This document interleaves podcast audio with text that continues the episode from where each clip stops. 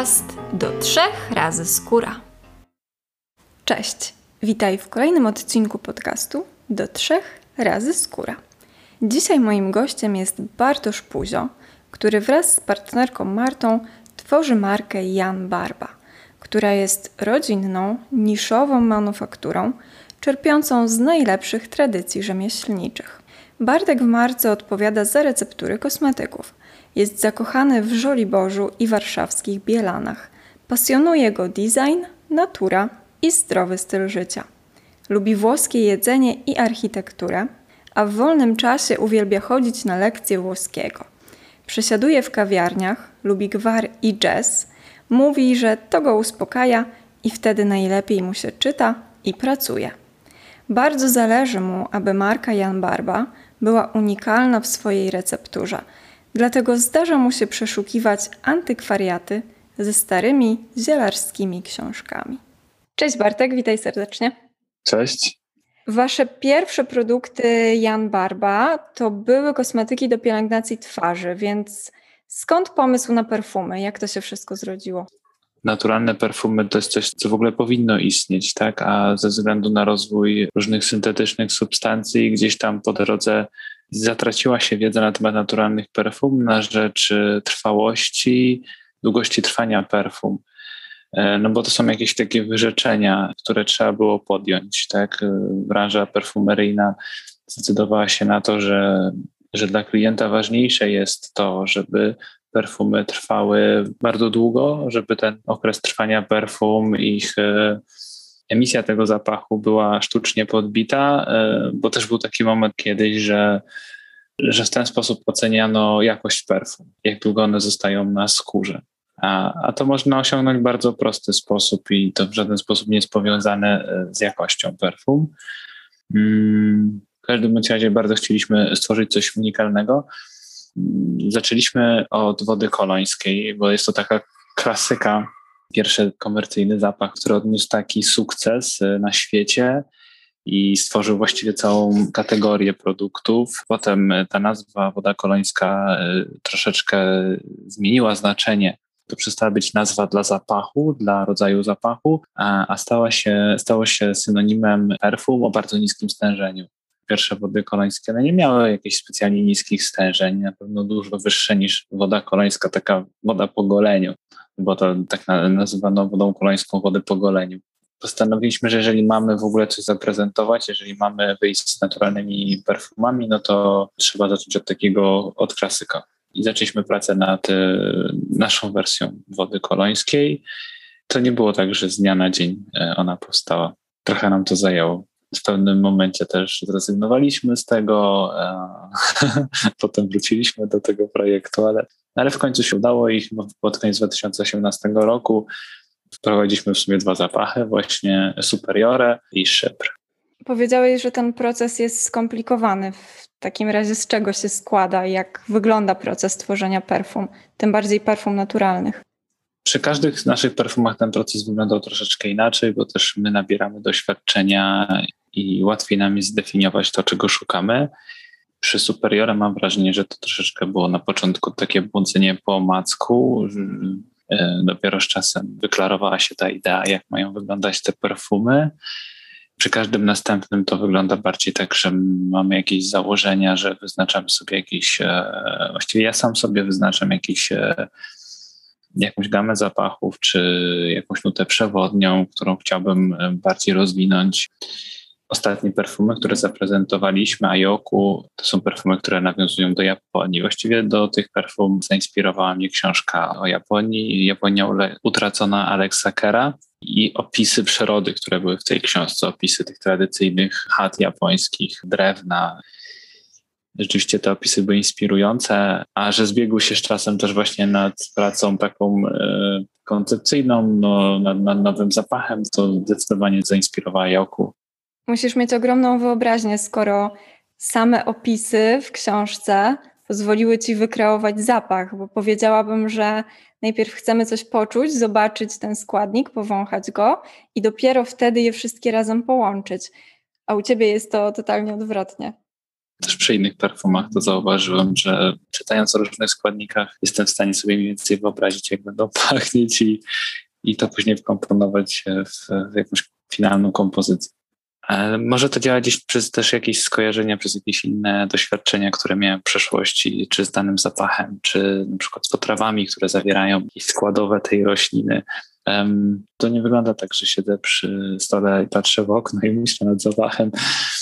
Raczej zaprzątam to gdzieś głowę w codziennej pracy. Dopiero jak już mam jakąś taką koncepcję, którą wiem, że okej, to mógł być fajny zapach i jest tam jakiś akord, który chciałbym pogłębić wiedzę na jego temat i wydaje mi się ciekawy, wtedy zazwyczaj siadam gdzieś do biurka i sobie najpierw spisuję tak wstępnie, jakby mogły wyglądać takie perfumy, ich proporcje i składniki. Potem sprawdzam, czy to, co wymyśliłem, ma jakikolwiek sens. Czy z zapachami jest tak jak w kuchni, że smaki się uzupełniają i warto dobierać na przykład albo przeciwstawne smaki, albo podobne? Czy w perfumach jest tak samo? Jak dobierasz sobie zapachy, to wiesz mniej więcej, co powinno stać obok tej pierwszej nuty, którą sobie wymyśliłeś? Czy to jest kompletna wariacja i po prostu sprawdzasz sobie na bieżąco? To jest bardzo indywidualna sprawa. W moim przypadku ja pracuję na naturalnych substancjach. Jeden olejek eteryczny, czy absolut, może mieć 200 różnych substancji w sobie zapachowych. Też te ich proporcje będą się delikatnie zmieniać w zależności od sezonu, przepraszam, nie sezonu, w zależności od roku, w którym były zbierane te rośliny, od kraju. Vetiveria będzie pachnieć inaczej z Jawy, inaczej z Haiti, inaczej z Chin. To jest taki składnik, gdzie chyba jest 5, może 7 różnych lokalizacji i z każdej lokalizacji będzie pachnieć inaczej. Ponieważ te zapachy są tak złożone, to one też nie są jednoznaczne. To znaczy, że zapach absolut danego kwiatu może mieć w sobie nuty zwierzęce i te nuty zwierzęce można wybić w tym absolucie, łącząc go z innymi substancjami, które zawierają te nuty zwierzęce i w ten sposób można uatrakcyjnić ten zapach. To jest metoda prób i błędów, czy to jest wiedza, którą jakoś zdobyłeś? Nie, wydaje mi się, że to nie jest wiedza. Ale to też nie jest metoda prób i błędów. Te substancje nie są tanie i nie mogę sobie pozwolić, żeby próbować w nieskończoność. Chyba po prostu znalazłem formę procesu twórczego, która jest dopasowana do mnie.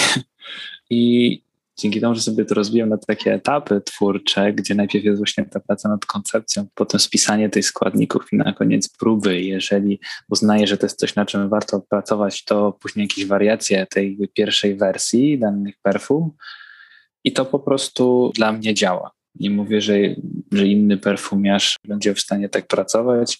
Myślę, że to jest bardzo indywidualna sprawa. Powiedziałeś, że zapachy mogą się różnić w zależności od lokalizacji i zastanawiam się, czy tutaj mówimy o jakiejś odmianie, czy tylko warunki pogodowe albo na przykład uprawa może wygenerować takie zmiany, takie niuanse w zapachu? To jest troszeczkę tak jak z kawą. Z arabiką z Etiopii smakuje kompletnie inaczej niż z Kenii czy z Brazylii itd. I tak samo jest z roślinami. Nie zawsze tak jest, no bo są takie rośliny, które muszą rosnąć w danym kraju. Są takie, na które ta lokalizacja nie ma aż takiego wpływu. Jest wiele lokalizacji na całym świecie, gdzie uprawia się wetiverię i z każdej lokalizacji będzie pachnieć inaczej. Z jednej lokalizacji będzie bardziej żywiczna, z innej będzie taka ostrzejsza, trawiasta, jeszcze z innej będzie pachnieć bardziej zimiście. To będą takie zauważalne różnice. Szczególnie one będą zauważalne w kompozycji. Jeżeli chcemy, żeby dana kompozycja zmierzała w jakimś kierunku, to musimy odpowiednio dobrać te składniki. Jak długo trwa praca nad jednym zapachem? Ambitnie staramy się wprowadzić 2 nowe zapachy rocznie. Wiadomo, że w pewnym momencie to będzie już, będziemy robić tego mniej, no bo już mamy 5 zapachów dostępnych. 6 jest już gotowy, a 7 jest prawie skończony. Wprowadzenie każdego nowego produktu to po prostu jest czas i robimy wszystko zgodnie z literą prawa, w związku z czym musimy zrobić nowym perfumom wszystkie niezbędne badania, dokumentację, tak jak to się robi do kosmetyków, do pielęgnacji, ponieważ tą pracę nad nowymi perfumami zaczęliśmy po nowym roku, po tym okresie świątecznym była 2 czy 3 stycznia byliśmy w laboratorium, już zaczęliśmy coś mieszać, a dopiero niedawno powstała ta finalna wersja tych następnych perfum, a te kolejne jeszcze chcę je potestować, zanim powiem, że są skończone. Trochę dążenie do doskonałości, czyli potrzebujecie około pół roku i czasem jeszcze potrzebujesz, żeby trochę odstały i żeby je dopieścić. Naturalne perfumy mają też to do siebie, że te składniki muszą się troszeczkę przejść. Jeżeli tworzymy jakąś kompozycję i tak naprawdę robię ją po raz pierwszy według pomysłu, który już sobie wcześniej nakreśliłem, to te perfumy będą zupełnie inaczej pachnieć zaraz po wymieszaniu, a zupełnie inaczej za 2 tygodnie. I ta wersja za 2 tygodnie jest dla mnie najcenniejsza, bo ja wtedy mogę tak naprawdę docenić, jak one będą pachnieć u klienta, że ma w sobie taką harmonię, że wszystko to się łączy, że on jest ciekawy, że ma głębię. To jest najciekawsze w naturalnych perfumach jest to, że one potrafią mieć głębię taką, wiesz, że czujesz te wszystkie warstwy. Czy jesteś w stanie przewidzieć, jak te perfumy będą pachniały za 2 tygodnie i dłużej? Jestem w stanie przewidzieć tylko na tyle, na ile znam te surowce. Jeżeli już pracuję na nich długo i dobrze je znam, to tak, to wiem na przykład, że ten surowiec później z czasem wybije się bardziej ta nuta cytrusowa w tych perfumach, ale i tak będę chciał to sprawdzić. Nie zaufam swojej intuicji, tylko poczekam te 2 tygodnie.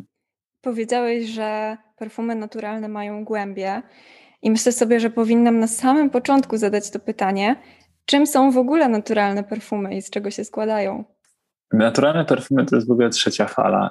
Ja sobie to tak tłumaczę. Nie wiem, czy są jakieś opracowania naukowe, które rzeczywiście to potwierdzają. Fajnie by było, gdyby ktoś o tym napisał. Z moich obserwacji wynika, że jest to taka 3. fala w perfumiarstwie i powrót do korzeni, ponieważ najpierw mieliśmy te perfumy mainstreamowe, potem pojawiły się marki z perfumami niszowymi. One już nie były dostępne w każdej drogerii, tylko mieliśmy jakieś małe sklepy, czy ci producenci bezpośrednio sprzedawali. Potem jeszcze pojawił się internet, no to wiadomo, że to ułatwiło sprawę. I ani perfumy mainstreamowe, ani perfumy niszowe nie były naturalne. One mogły mieć naturalne substancje w sobie, w części tej kompozycji, natomiast od takich 100% naturalnych perfum zaczęło się odchodzić mniej więcej już tak pod koniec XIX wieku. W latach 1880 wymyślono, uzyskano wanilinę i kumarynę, to są składniki. Wanilina jest z wanili, z absolutu z wanili, kumaryna z absolutu z nasion tonki i one stworzyły taką podwalinę pod syntetyczne perfumy. Wydaje mi się, że w ostatnich latach pojawiło się takie pojęcie jak perfumy naturalne i one rzeczywiście są w 100% naturalne. Co to znaczy? Każdy producent troszeczkę na własną rękę określa to, natomiast my tworząc perfumy cofnęliśmy się do tych czasów sprzed wymyślenia waniliny i kumaryny. Czyli założyliśmy, że w naszych perfumach, które będą na bazie alkoholu, będziemy używać tylko olejków eterycznych, będziemy używać naturalnych absolutów i będziemy używać tynktur, czyli takich substancji zapachowych uzyskiwanych z żywic wonnych różnych roślin. Najlepszym przykładem takiej rośliny jest mirra. Każdy z nią zna i jest to żywica z drzewa, które rośnie na Bliskim Wschodzie i taką tynkturę można z niej w dosyć prosty sposób uzyskać. A absoluty? Czym są absoluty? Absoluty to są substancje, które uzyskujemy z kwiatów, zazwyczaj z kwiatów, ale nie tylko, z których po prostu olejki eteryczne są zbyt delikatne, żeby wydestylować je parą wodną. I wtedy albo używamy takiego procesu, dawniej to był proces enfleurage, polegał na tym, że maczano kwiaty w oleju roślinnym bądź zwierzęcym i potem z tego oleju wydobywano ten absolut, czyli ten zapach, który te kwiaty oddały do tego oleju. Teraz używa się substancji, która rozpuszcza te olejki eteryczne z kwiatów i potem przez jeszcze ponowne rozpuszczenie tego w alkoholu udaje się uzyskać absolut. Jest to właściwie olejek eteryczny, który jeszcze zawiera dodatkowe substancje wyciągnięte z rośliny. One zazwyczaj są bardzo gęste, przy niektórych roślinach mają bardzo ciemny kolor, bardzo intensywny zapach. Wspomniałeś, że w XIX wieku zaczęto odchodzić od tych naturalnych perfum. Dlaczego? Co było powodem? Kiedy powstała anilina i kumaryna, nagle się okazało, że można ich użyć więcej w perfumach, że są łatwiej dostępne, że ten zapach nie jest uzależniony od zbiorów.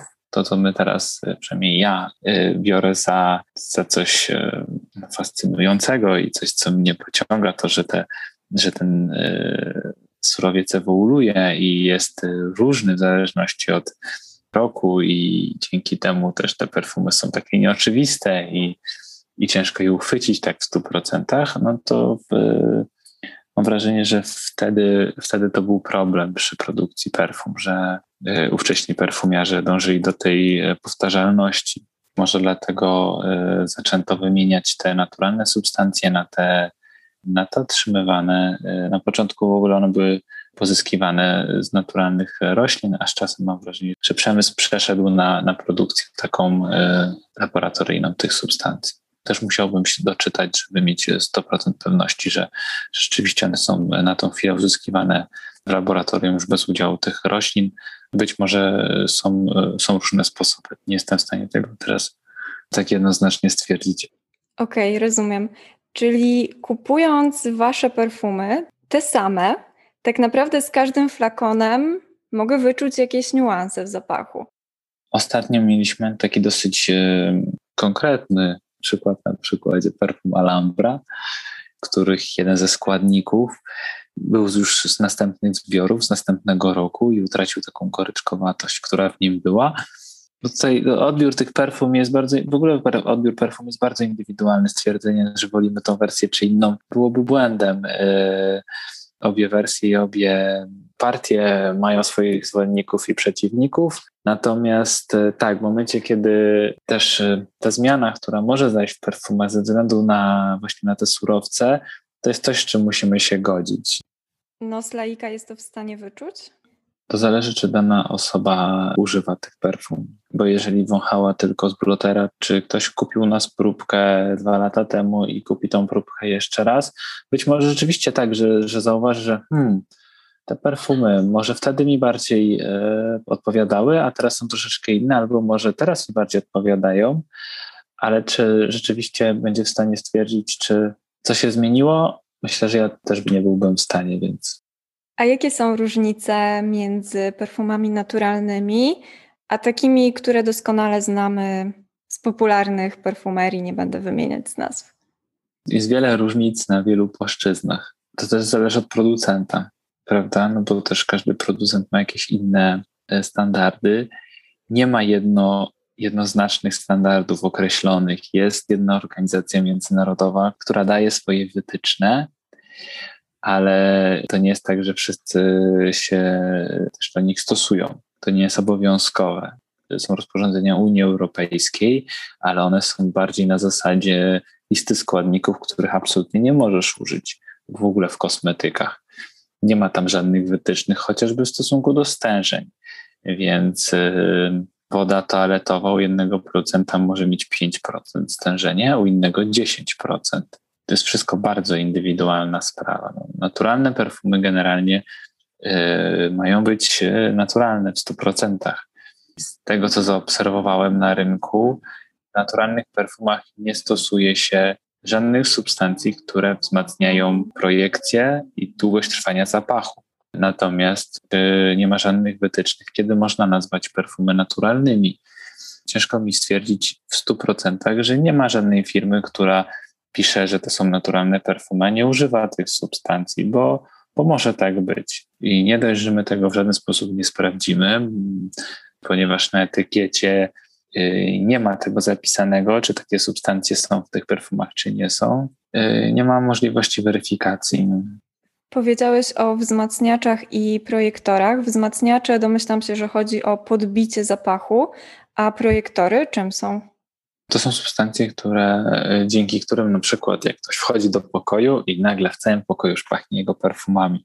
Z perfumami jest troszeczkę jak z cukrem, że przyzwyczajamy się do niego w produktach, więc producenci zaczynają używać go coraz więcej, żebyśmy my go czuli I jak ktoś bardzo długo nie jadł ptasiego mleczka i sobie kupi paczkę i nagle myśli, kurde, jakie to jest słodkie, nie? I to pamiętałem, że to było troszeczkę bardziej jednak wytrawny smak. No i tak mniej więcej tak jest też z perfumami. Przyzwyczajamy się do ostrych zapachów, bo z nimi codziennie obcujemy, bo środki do sprzątania, wszystko ma zapach i to ma intensywny zapach, bo w ten sposób oceniamy, czy coś jest dobre, czy nie. Jak bierzemy kosmetyk do ręki, to najpierw go wąchamy w sklepie. Węch jest tym takim zmysłem, który pozwala nam ocenić, czy coś nam się spodoba, czy nie.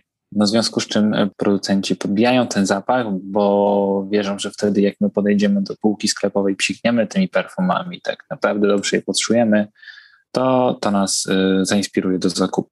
Tak, mam wrażenie, że trwałość i tak zwany ogon perfum jest bardzo pożądane, że one muszą być bardzo długotrwałe i ciągnące się i tak jak powiedziałeś, że jak wchodzimy do pokoju, to czujemy, że one tam są. Są perfumerie, które się reklamują w ten sposób, że ich zapach trwa 3 dni. Dla mnie byłoby to po prostu męczące przez 3 dni czuć ten zapach. No ale to jest kwestia preferencji. To czego mogę się spodziewać po naturalnych perfumach? Wiem, że już jest naturalny skład, że będę miała absoluty, że ten zapach może się zmieniać, że on będzie ewoluował i też, że partie mogą się różnić. I co jeszcze? Co byś do tego dorzucił? Te różnice będą naprawdę minimalne. To jeszcze chciałbym to zaznaczyć. Nie będzie tak, że będą kompletnie inne perfumy. Naturalne perfumy zostają przy ciele. One są subtelne, delikatne. Naturalne perfumy są dynamiczne. One ewoluują w czasie. Mają wyraźnie zaznaczoną głowę, serce i nuty bazowe. Naturalne perfumy też będą łączyć się z zapachem twojej skóry, więc będą też bardziej personalne. Powiedziałbym, że to takie najważniejsze. Jak wybierasz dla siebie zapach, to po czym go oceniasz? Jeżeli wącham jakiś zapach, to bardzo lubię, jak jest harmonijny.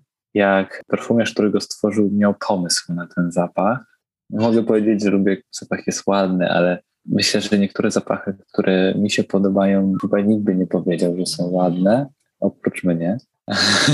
I lubię zapachy ciekawe, które potrafią zaskoczyć, choć to nie oznacza też, że nie docenię wody kolońskiej czy jakichś takich klasycznych kompozycji. Zaintrygowało mnie, jak powiedziałeś, że podobają ci się zapachy, które inni uznaliby nie do końca za ładne. Co to są za zapachy? Podaj przykłady. Mokra ziemia, wilgoć, takie... Nigdy nie miałem tych perfum, nie wiem, czy bym je w ogóle nosił. Nie wiem też, czy to są naturalne perfumy, czy syntetyczne. Raz miałem przyjemność je wąchać. Przyjaciel nam je pokazał i rzeczywiście to jest taki zapach, który gdzieś mnie zaintrygował i bardzo doceniam w ogóle to, jak ktoś go skomponował. Natomiast właśnie to taka nieoczywistość tego zapachu. I wiem, że ta marka, która wypuściła ten zapach, później zrobiła reformulację i on już nie pachnie tak niszowo jak ta oryginalna wersja. To też jest właśnie zmora rynku perfumiarskiego, reformulacji. A to jest inny temat, to nie wchodź, bo tutaj bym zbyt dużo powiedział, co na ten temat myślę. Dobrze, rozumiem. Czy jako perfumiarz zwracasz uwagę na każdy zapach? Czyli na przykład jak powiedziałeś o tej mokrej ziemi, to od razu skojarzył mi się jakiś letni wieczór, kiedy jest upalnie, zaczyna padać deszcz i właśnie ta ziemia pachnie taką wilgocią. I zastanawiam się, czy jak wychodzisz do parku, to masz lepszy odbiór zapachów niż taki, powiedzmy, nasz klasyczny nos? Zwracam na nie uwagę, bo wydaje mi się, że jest to kwestia wyćwiczenia ręku. Też te substancje, które są w powietrzu, to co my czujemy, te zapachy, nie wiem, forsycje, czy jakieś trawy, które zaczynają kwitnąć, czy kwiaty. To, co czujemy, to są olejki eteryczne. To są takie naturalne olejki, które z tych roślin być może nie udałoby się ich wydestylować, bo są zbyt delikatne. Być może po prostu nie pachniałyby ciekawie po destylacji, ale unoszą się w powietrzu i one też pozytywnie wpływają na nasze zdrowie. Tak jak idziemy do lasu i czujemy ten zapach świerków, I na pewno możemy znaleźć jakieś opracowania naukowe, które stwierdzają, jak ważne jest to dla naszego zdrowia i psychicznego, i fizycznego. Powiedziałeś o ćwiczeniach węchu. Robisz sobie jakieś ćwiczenia węchu? Są jakieś specjalne?